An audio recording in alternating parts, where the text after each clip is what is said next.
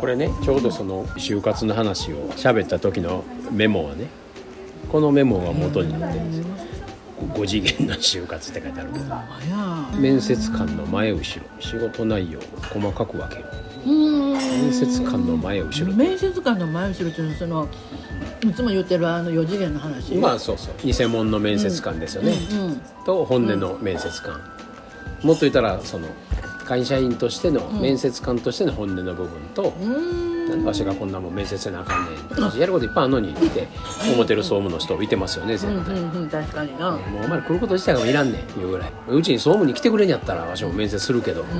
なんでわしこんな仕事しんどいのになんで営業ばっか人入れんねんとかね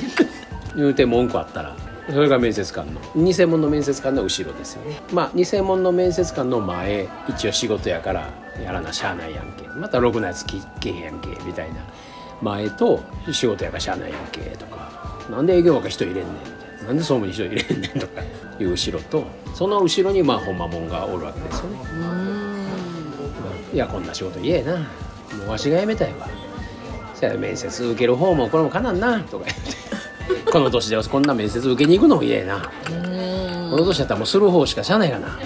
みたいな、でする方かてこの会社お前入ってくださいとも思ってへんし、この仕事いいですよとも思ってへんのに、こんなやつがお前面接してどうやすんねん言って、そう思うおっさんも後ろでそれは思うとるわけです。ちょっと 本来の自分の方ちょっと行ったらね、なるほど、うん、でもっと言うたら、もっと本来の自分の神様のとこ行きゃ、本来の自分の人生とは何かというとこ行きますよね。本来の使命は何なのか、いやこんな会社でこんなことやってるの俺ちゃうねんけどな、でもっと奥ですよね。で今その疑問を持つことによってつながるんやでかもしれません、本来の自分につながるんやで今それ悩んどけよっていうかもしれません。